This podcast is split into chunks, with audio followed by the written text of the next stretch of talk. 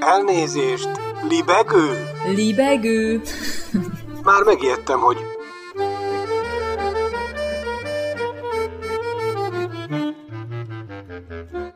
Üdvözlöm Önöket! Ez itt a Libegő újabb szellemröptető műsora. Balázs Attila vagyok, kívánok jó szórakozást!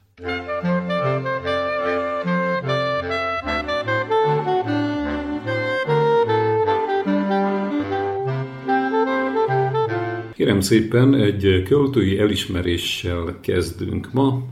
Így hangzik, a Bella István díjat az egykor érden élő Bella István Kossuth Díjas költőről nevezték el. Alapítói a Magyar Írószövetség és Érd megyei jogú város önkormányzata, és azt minden évben a Magyar Kultúra Napja tiszteletére rendezett ünnepélyen adják át.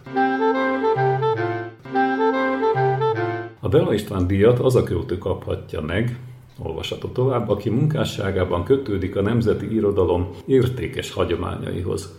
Bela István életművének szellemiségéhez is persze. A költői műfordítói pályán már eredményeket ért el, és a fiatal vagy a közép nemzedékhez tartozik. Olyan kaphatja meg, aki ebbe a kategóriába esik. És akkor rövid idei eredményhirdetés. A 2021-es Beala István díj nyertese Nagy Zsuka költő, író, tanár Nyíregyházáról.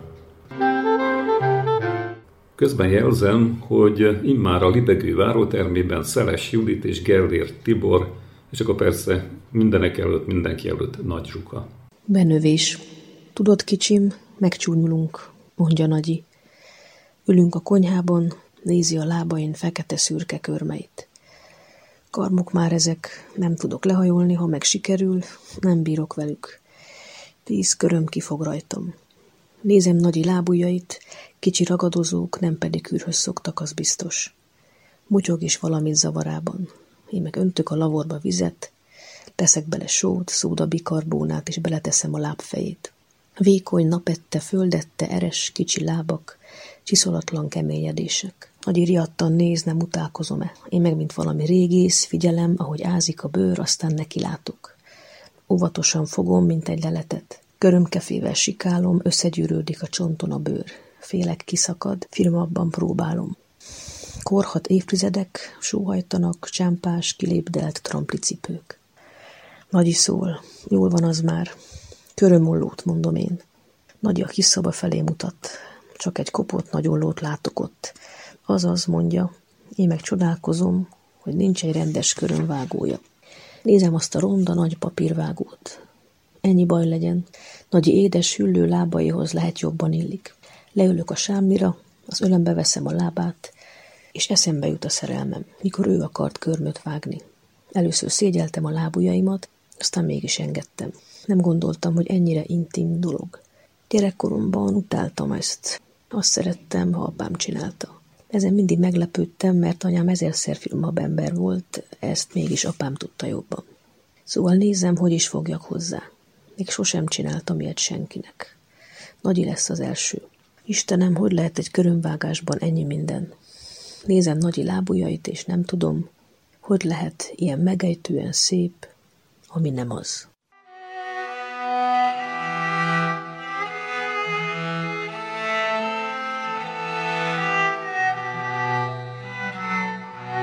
Kocintás Nagyuka Bella István díjára, és libegünk tova.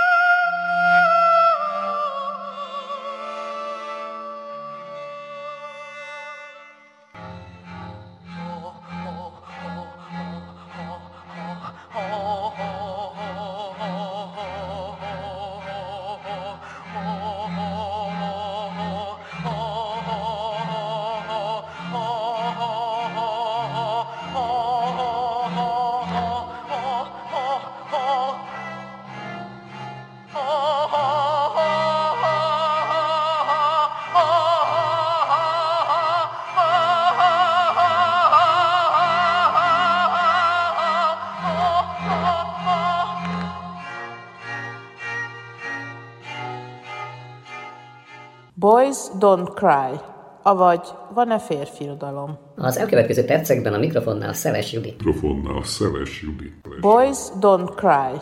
A 90-es években jártam a Nyíregyházi tanárképző főiskolára, ahol ebben az időben már sok amerikai és brit angol tanár tanított az angol nyelv és irodalom tanszéken. Negyed éven én a magyar tanszéken demonstrátor voltam, a tanársegés segédje, és volt egy szemináriumi csoportom, vagyis magam is tanítottam a főiskolán. Emlékszem, az egyik fél évben a Chicago Egyetemről volt egy vendégtanárunk, aki az amerikai feminista irodalom témájában tartott szemináriumot. Főleg novellákat olvastunk, de szemináriumi dolgozatnak én egy regényt választottam. Sandra Sineros, The House on the Mango Street, Ház a Mango utcában című műve 1984-ből az úgynevezett Chicano irodalom egyik kiemelkedő alkotása. A Chicano vagy Chicana kifejezés gyakran a Mexikó-Texas határt belakó marginalizált nép az idegenek vagy törvényszegők leírására alkalmazott sértő terminus. Mivel oly hosszú ideig éltek a Mexikó és az Egyesült Államok közös határán, a csikánókat két kultúra tartja fogva, mexikói őshazájuk és az amerikai.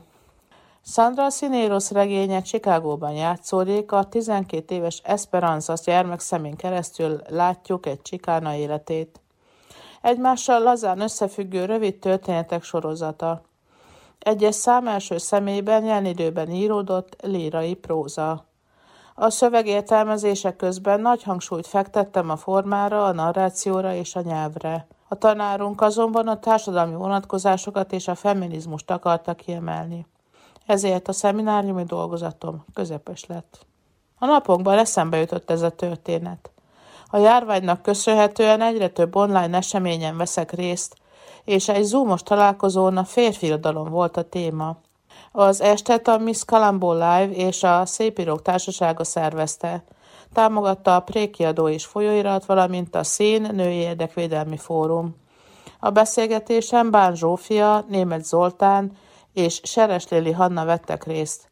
A moderátor Réz Anna volt. Egyre több nők által írott könyvet olvasunk, így az esemény leírása. Ennek oka lehet az is, hogy egyre több nő ír de talán bizonyos helyzetekben az olvasók is mérlegelik a szerző nemét. Vajon látunk különbséget a nők és a férfiak által írott könyvek között? Léteznek különbségek? Akadnak olyan műfajok, ahol inkább a nők alkotnak? Más életesemények jelennek meg egy női sorsokról szóló irodalmi műben. Van olyasmi, amit egy férfi csak elképzelhet, és hitelesen csak nő írhat meg, vagy fordítva?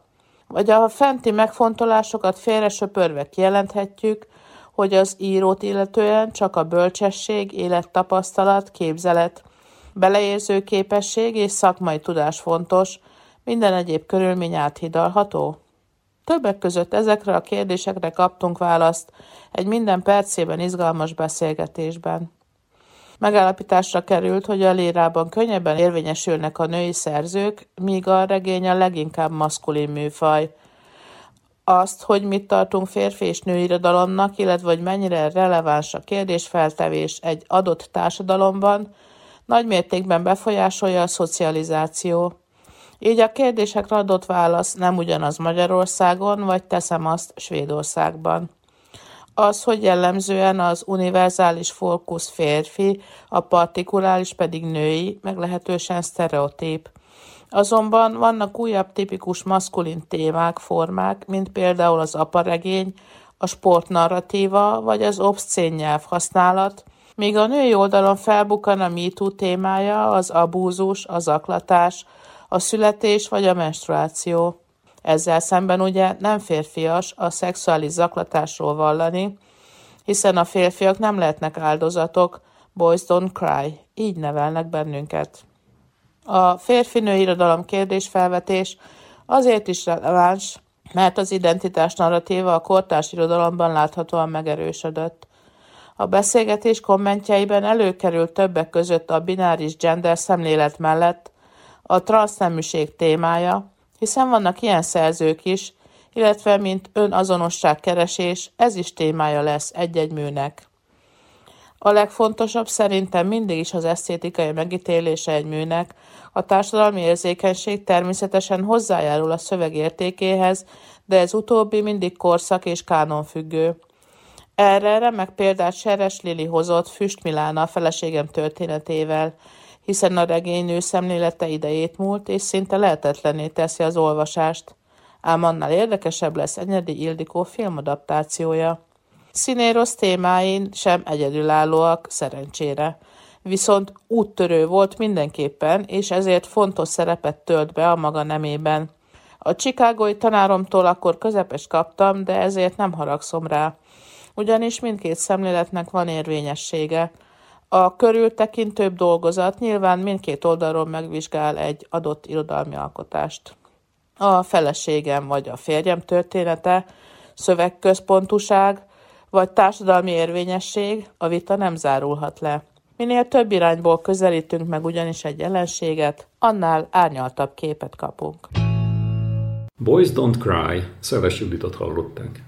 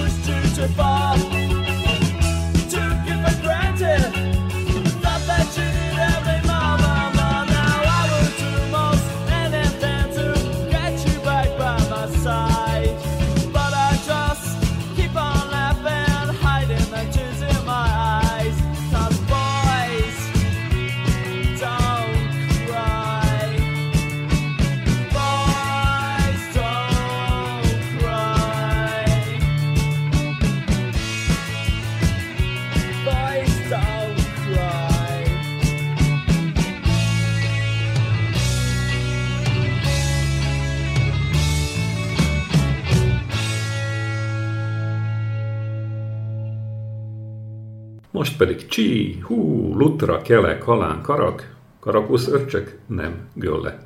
Fekete István emlékezete Gellér Tibor jegyzete. Olvasói azt mondták róla, szívébe mártott tollal írt, vetette papírra gondolatait. Senki sincs a magyar irodalomban, aki hozzáfoghatóan tudta volna a nyelv eszközeivel megjeleníteni a természetet, és megragadni benne az emberi lélek rezdüléseit. Bizony, számosan vagyunk, akik sokat, nagyon sokat köszönhetünk neki. Világlátást, természetismeretet, szeretetet és szemléletet, sajátos szellemiséget, vadászmi voltunkat, sokan akár az életpályájukat is.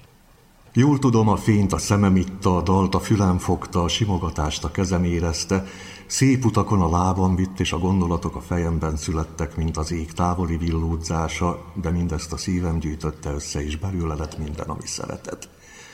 Ballagtam, ballagtam, mintha ezerszer jártam volna az úton, melyen egyszer majd végigmegy mindenki, akár hisz az utak végtelenségében, akár nem, akár fizikának, akár kémiának, akár szellemi valóságnak is gondolta az egész életet, amely volt, van és lesz bármi kis töredéke ez a gondolat végtelenségének.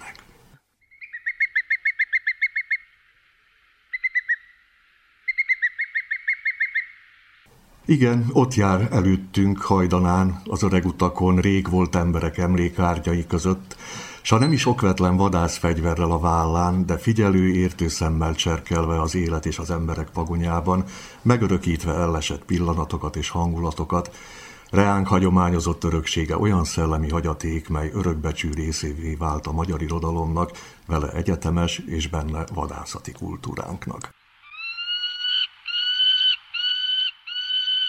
Barangolások éjjel és nappal, esőben, fagyban, napsütésben és borulásban, hajnalok hajnalán, éjjelek éjjelén, nehéz zsákmányjal és üres tarisznyával, vidám gondolatok és elment drága emberek emlékárnyai között, amikor hiába sütött a nap, és a lelt át a virágos táj mézsongással és kakukszóval, mert a szívemben sírtástak és bánatot vetettek. Aztán újra barangolások, mert az időnapja újra felkelt. Ellobbant a régi bánat, elhamvadt, és szelíd emlékké nőtt az időben, amely néha felhős, néha napsugaras arcával csak krónikát írt, hogy megnyugodjanak az elmúlt és jövendő napok ragyogásában, az elsügyedő tömjén szagú idők után.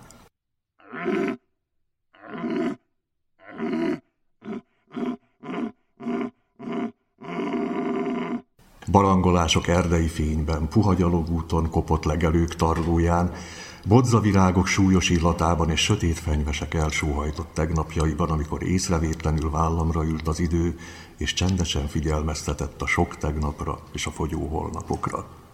Barangolások az idő és emberek erdeiben, mely lassan emléké válik, mint az elszállt füst, és az údon kalendáriumok, amelyekben már megfakult a betű, és nincs már értelme az időnek sem, amelyben emlékké válok magam is.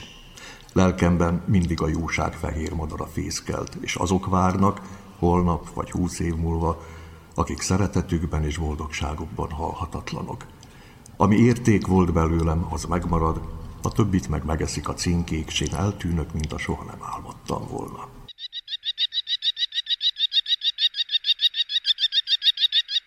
Ott suhog felettünk kérlelhetetlen fásult egykedvűséggel, aki átlép mindenen, akit át nem lép senki, akit sem elhagyni, sem megelőzni nem lehet, aki nem kérdez, de nem is válaszol, nem neved, de nem is sír, aki nem született, de nem is hal meg, aki végtelen és örök, és ez az Úr, az idő. Az idő múlhat, a szépség és a jóság, a szeretet és az igazság nem múlik el az évszázadokkal, nem múlik el az emberekkel, hanem örökös, mint a testetlen valóság, és ezekből annyit kap mindenki, amennyit megérdemel. Odakint éjszaka van már. Hallgatnak a fák, elült a szél a sötétség dús párnáján, elpihentek a száraz levelek, halkan becsukta öreg naptárját az emlékezet is, és csak az időballag a végtelenség néma ország útján. Jól esik az első ilyet, öreg utakat megjárni, a fiatalság ragyogó útjait, és az álmokat, amelyek az örökké valóságból jöttek, oda is szállnak vissza pihenni és boldognak lenni, mint a szeretetben megfürdött emberi lélek. Kiáltások elmúlnak és elcsattan a káromkodó üvöltés is, de a szeretet simogató lágy szava mindig kísért, mindig susog, mindig igaz és múlhatatlan, mint a nyírfák suttogása, ha nincs is szél és a nádas titokzatos sóhajtása, ha szellősen mozdul az álmodozó víz felett. Bizony a szülőföld szálai örök összekötők a tájjal és a földdel, amiből az ember lett, és amivé lesz, és nem szakadhatnak el soha.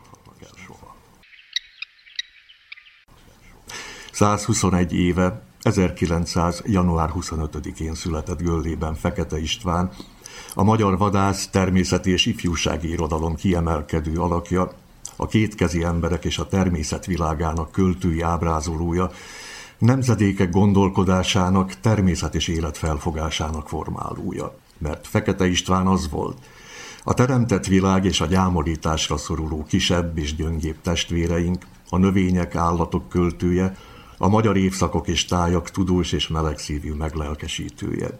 És ezzel a mélyen humánus szemlélettel ember és világ együtt lélegző egészét hirdető igazságával, meg szintiszta veretes magyar nyelvével vált az ifjú olvasók tanítómesterévé és hivatott nevelőjévé.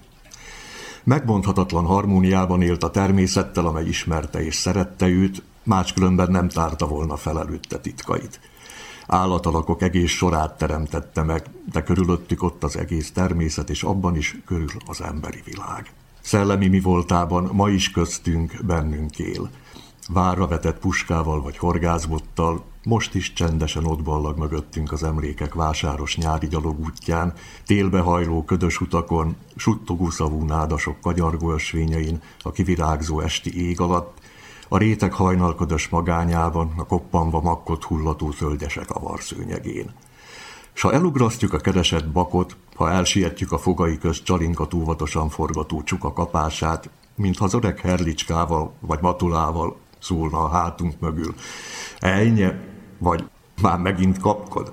A természet szemérmes titkaiból új világot teremtett. Emberben és tájban örökké a szépet keresve, képzelőerejével, föld és nép szeretetével, néha őszi melankóliával átszőtt, máskor angyalian derűs, már a végérvényesen elvesztett valóságot festett. Lírai komolysága feltétlen hite és hazaszeretete, bőven termő tolla, jelenkorunk értékvesztő és helyette oly sok értéktelent, silányat napvilágra vajudó világában valódi értéket, nyelvi és irodalmi szépséget, azon felül, ha netán csak időlegesen is, megnyugvást és lelki békét nyújt olvasóinak.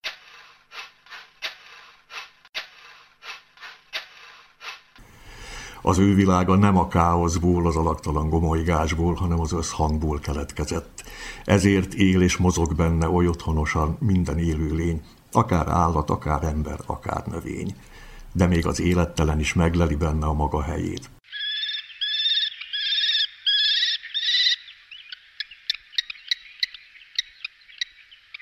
Fekete Istvánra Gellér Tibor révén emlékeztünk.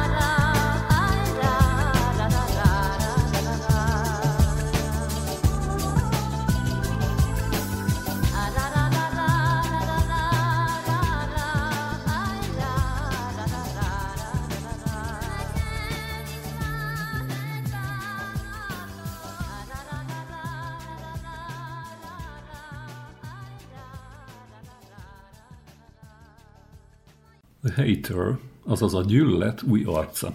Azt akarom mondani, szevasz haver, köszöntette az amerikai pszichóban, vagy szájkóban Pat Bateman a szép új, gazdag és kényelmes világot.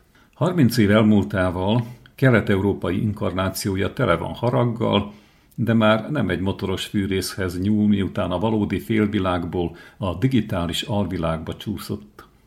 Az interneten csodálatos kínálatába a dark webet is beleértve iszlamofóbok, szupermacisták, szupermacsoisták, szupermacsók, fegyvermániások, túlfűtött rajongók és véleményvezérek nyüzsögnek, akiknek ugyanúgy nincs semmiük, mint a Hater, a Gyűlölet új arca című lengyel film főhősének, Tomásnak, Tomálnak, ahogy tetszik, sincs semmije, soha nem is volt. Nem született szociopatának, de a környezete mindenben segített, hogy azzá váljon. Egy kis faluból került fel Varsóba, ahol egy menő család finanszírozta a tanulmányait, mert finanszírozni nem kicsit menő. A fiú reménytelenül szerelmes egy olyan világba, ahová soha nem fogják befogadni, ezért elhatározza, hogy azt módszeresen tönkreteszi. Miután plágium miatt elbocsátják a jogi karról, egy tartalomszolgáltató alkalmazottjaként lerombolja egy influencer profilját, részese lesz egy polgármester választást megelőző elképesztően mocskos kampánynak. Átlép minden erkölcsi és etikai határt, és szépen alakul az a terve, aminek megvalósításához elég a jól felpiszkált egyszemélyes hadsereg. Van man band, van man army. Írítség, féltékenység, elutasítás, árulás, másság és identitászavar. Erről szól Jan Komassa filmje. Ugyanazokról, mint a rendező korábbi társasjátéka, az öngyilkosok szobája, vagy még inkább a legutóbb a legutóbbi letaglózó műve a Corpus Christi, csak hogy abba a börtönből egy bűnös faluba téved Danielnek volna hite, Tomeknek már az sincs, semmi, szemernyi se. A Hater ördögi film minden kockája ismerős innen, a közeli szobákból. Valamennyi eszközével, a kép felülstilizálásával, a főszereplő, a démoni Massey Musialapski arcát rögzítő jéghideg közelikkel, brutális szexizmusával, Bach, Purcell, Beethoven zenével fenyegető hangkulisszát teremtve egyre kényelmetlenebb helyzetbe hozza a nézőt, Hogyha azonosulni nem is tud vele, megértsen egy tökéletesen negatív kortárs karaktert. The Hater, a gyűlölet új arca, lengyel film. Rendezte Jan Komasa kereshető a Netflixen. Már is több díj nyertese egyébként. Például a Tribeca Fesztiválé. Kellemes, könnyed mozizást. Wujku, ciociu, wasza pomoc jest dla mnie bardzo ważna. Jesteśmy z ciebie naprawdę dumni. Brawo. Dzięki. I dodaj mnie do znajomych. Pewnie, to wyślij mi zaproszenie. Już to zrobiłem. Siedem lat temu. Weź tak ładnie ubrał. A jak się wyperfumował? No, ale ambicji mu nie odmówisz. Kurczę, chłopak z takiej wiochy i się dostał na prawo, jak sobie radzi. Dwa tygodnie temu złożyłem do państwa firmy z CV i chciałbym się dowiedzieć, na czym stoję. Rozumiem.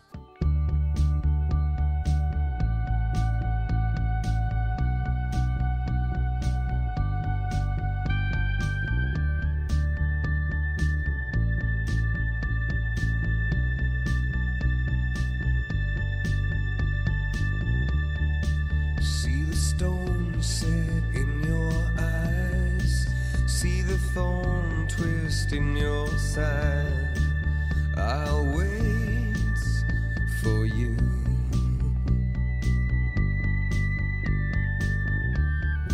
Sleight of hand and twist of fate. On a bed of nails, she makes me wait. And I wait without you. With or without you.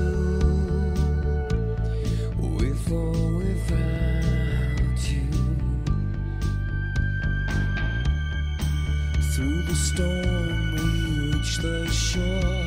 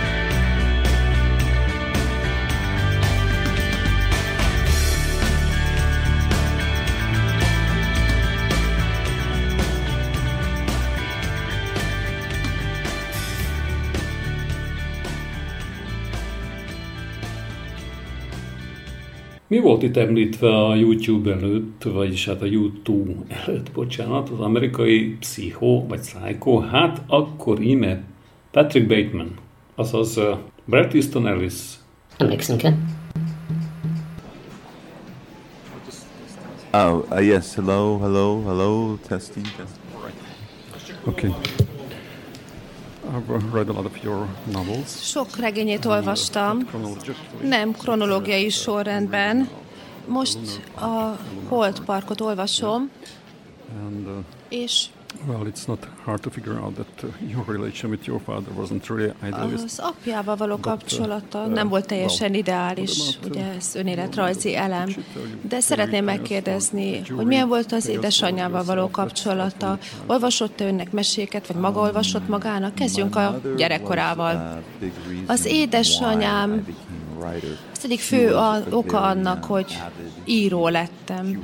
Ő egy odaadó olvasó volt, könyveket olvasott, méghozzá állandóan, mindenhol a házban könyvek voltak, ő mutatta meg nekem a könyvtárt, a könyvesboltot, gyakran elolvastam az ő által olvasott könyveket, még akkor is, hogyha éppen nem nekem valóak voltak ebben a nagyon fiatal korban.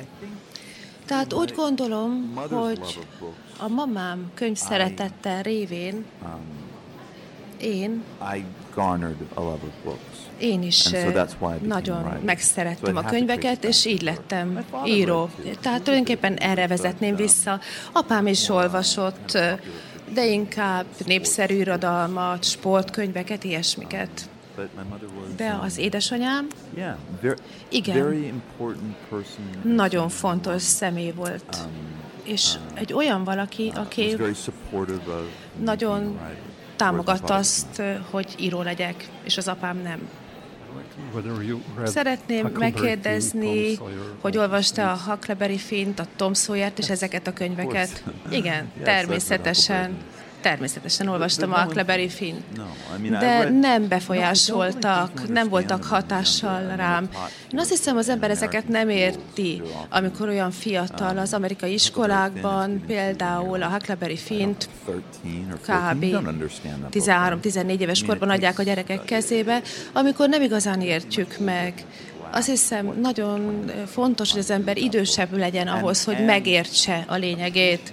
És nagyon fontos, hogy idősebbek legyünk ah- ahhoz, hogy értékelni tudjuk a fontosságát. Tehát 14 éves korban erre nem vagyunk készen.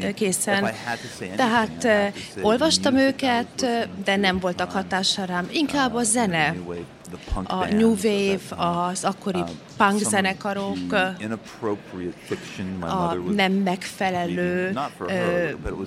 irodalom, amit az édesanyám olvasott, már mint nem magának, hanem nekem. Milyen ez?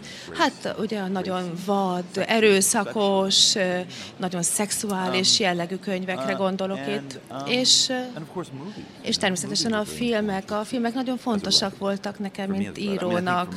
Azt hiszem a legtöbb írónak végül is a mozi nagyon is befolyásoló. Azt gondolom, hogy talán egy kicsit később beszéljünk a filmekről, beszéljünk inkább Disneylandről, Disneyland. Hatásáról, Disney hatásáról. Tetszette, szerette ön a Disney rajzfilmeket, például a Bambit, vagy ezeket az édeskés filmeket, hát ezeket ráerőszakolják az emberre. Ezt megkövetelik tőlünk, hogy szerestjük tőlünk amerikaiaktól. Hát ez egy olyan márkanév, amit nem lehet megkerülni. Tehát gyakorlatilag berángatnak minket nagyon kicsi korunkban. Tehát gyakorlatilag ez a társadalom szövetéhez tartozik, és ö, talán azért ugye most már még erőteljesebb ez a vállalat, talán most már azt mondhatnám, még erőteljesebb a befolyásuk, mint az én gyerekkoromban. Igen, Tehát igen, emlékszem gyerekkoromban, ugye mivel Dél-Kaliforniában éltem, sokszor voltam Disneylandben, a mamám tinédzser korában tulajdonképpen konkrétan ott, dolgot, ott dolgozott, hófehérke volt. Hófehérkének öltözve 15 évesen sétált a parkban, és a gyerekek vele fényképezkedtek. Tehát a Disneyland nagyon nagy részét képezte a gyermekkoromnak, és ugyanígy a rajzfilmek, hogy tetszettek-e, Hát nem is tudom, nem is tudom, hogy tetszettek-e, de természetesen voltak, amelyek igen, voltak, amelyek abszolút nem, de nagyon érdekes, hogy ezt kérdezte. Miért kérdezte ezt a uh, Disneylandről?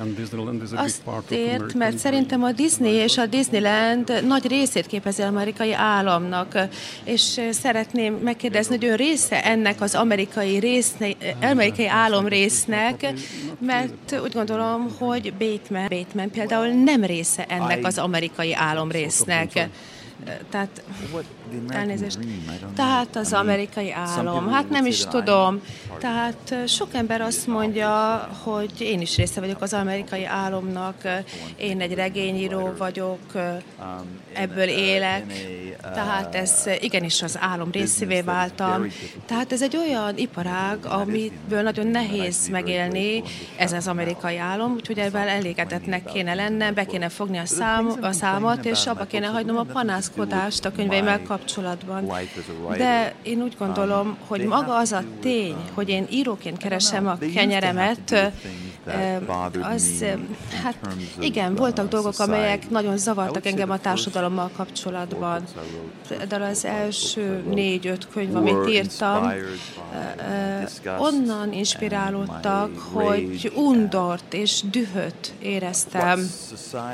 azzal kapcsolatban, hogy a társadalom, a nyugati társadalom mit követel meg az embertől, hogy olyan dolgokat kívánunk meg, amikre nem is gondolnánk különben, és nagyon elkeseredettek lesz, leszünk emiatt, hogyha mondjuk például nem tudunk ennek megfelelni, ha nem tudjuk ezeket megvásárolni, vagy nem úgy nézünk ki, ahogy ezt elvárjuk, elvárják tőlünk. Tehát ez azt hiszem, hogy abszolút önsorsrontó életmód, ez az embereket magával ragadja, és utána szétszilálja az életüket. Tehát azt gondolom, hogy mint művész az ember részese az, a New Age-nek, és de talán ennél a, a társadalmi kritikánál fontosabb számomra a személyes része a dolgoknak. A Holt Parknál például elmondhatom azt, hogy fiatalabb koromban más dolgok érdekeltek, mint most.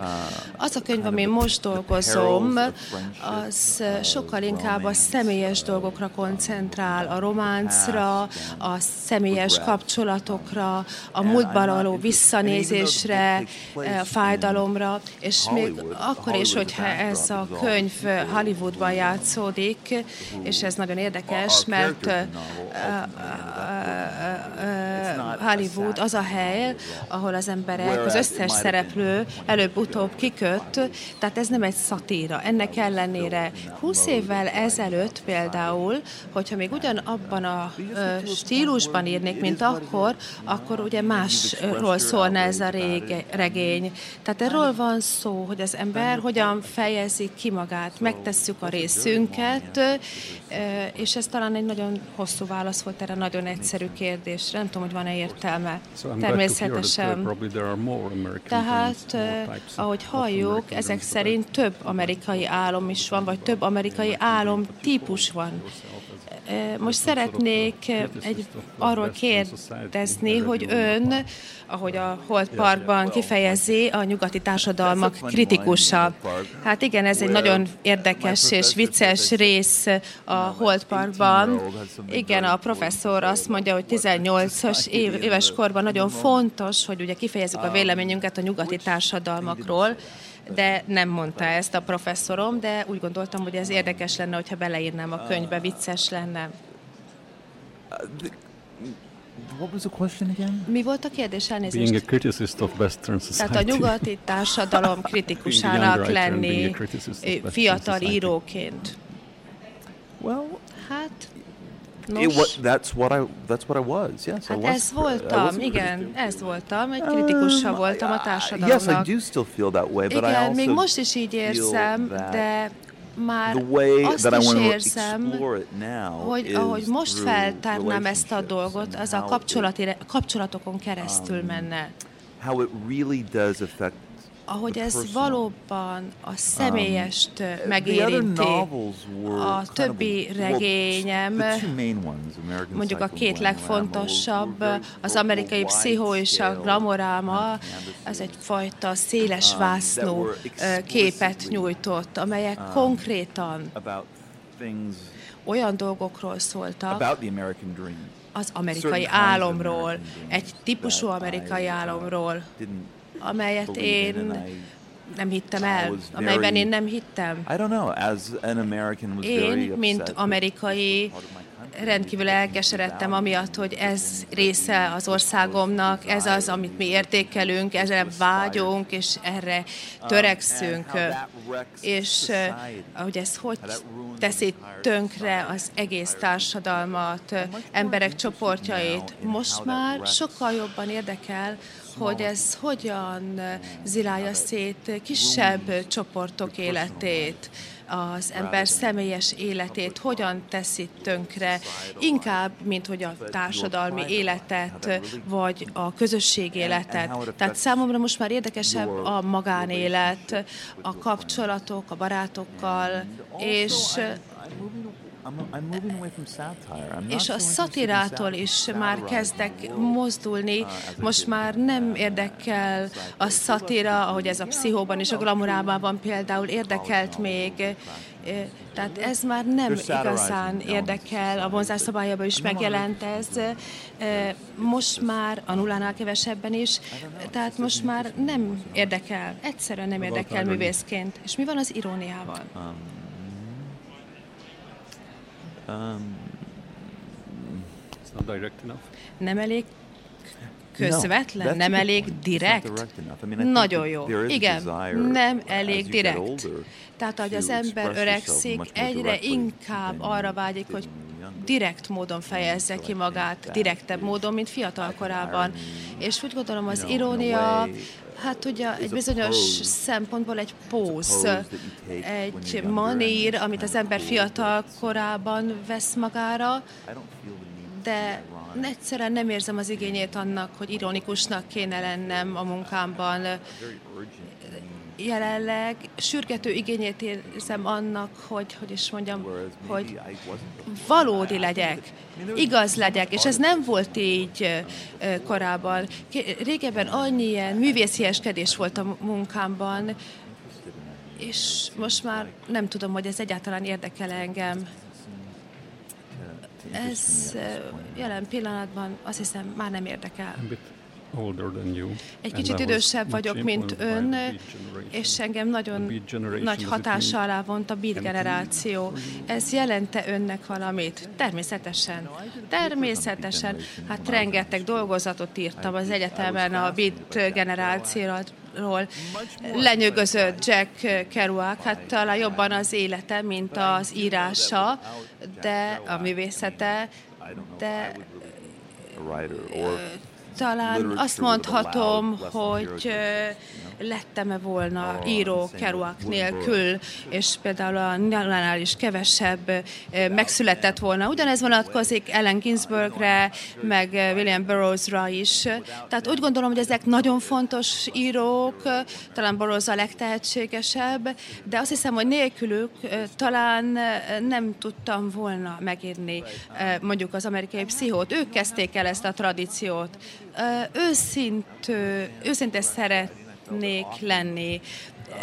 Én gondolom, hogy Kerouacért én soha nem voltam igazán oda, mint íróért. Úgy gondolom, hogy az, írá, az alkoholizmusan nagyon befolyásolta a műveit, és úgy gondolom, hogy idősebb korában például a művei már teljesen ennek az áldozatává váltak, de a Kerouac figuráját körülvevő ragyogás és romantika, azt hiszem, az nagyon vonzó dolog, különösen a fiatalok számára. Ő egy nagyon komplikált ember, egy nagyon komplikált figura, egyenezt elmondhatjuk Ginsbergre is, Borowsra is, aki talán a legtehetségesebb, legalábbis egy-két nagy könyvét illetően, de a beat generáció nyilvánvalóan tehát azért, mert én fiatalabb vagyok önnél, természetesen oda voltam értük, és és vannak nálam sokkal fiatalabb emberek, akik szintén oda vannak értek, tehát azt gondolom, hogy mindig vannak emberek,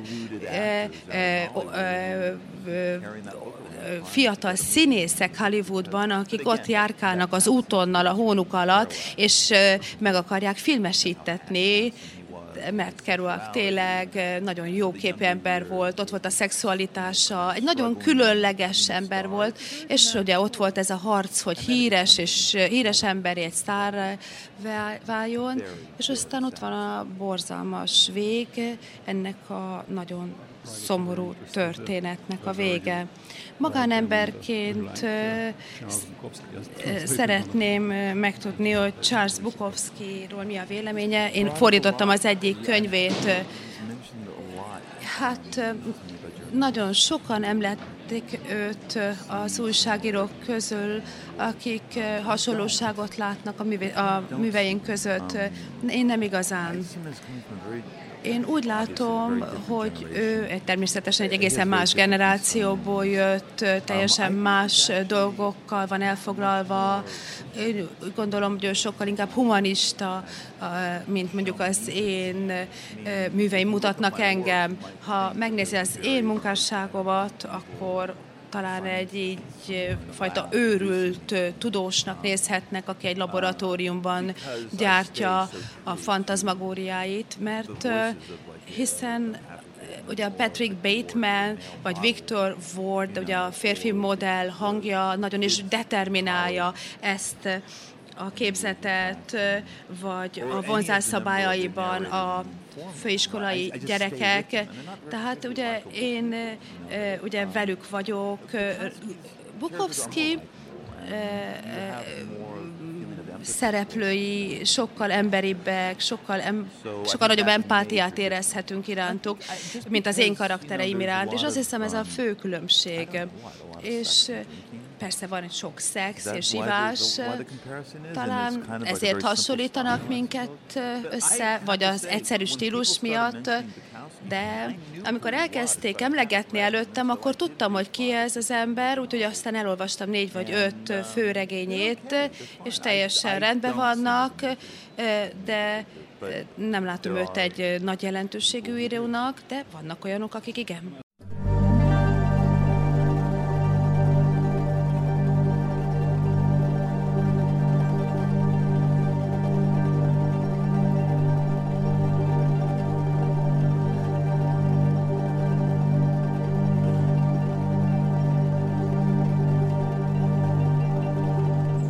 Amerikai pszichó, Bret Easton vége az eheti libegőnek. Legyünk jók, vigyázzunk, hová lövünk, minden jót, kellemes további rádiózást kíván Balázs Attila viszont hallásra. Ha, ha.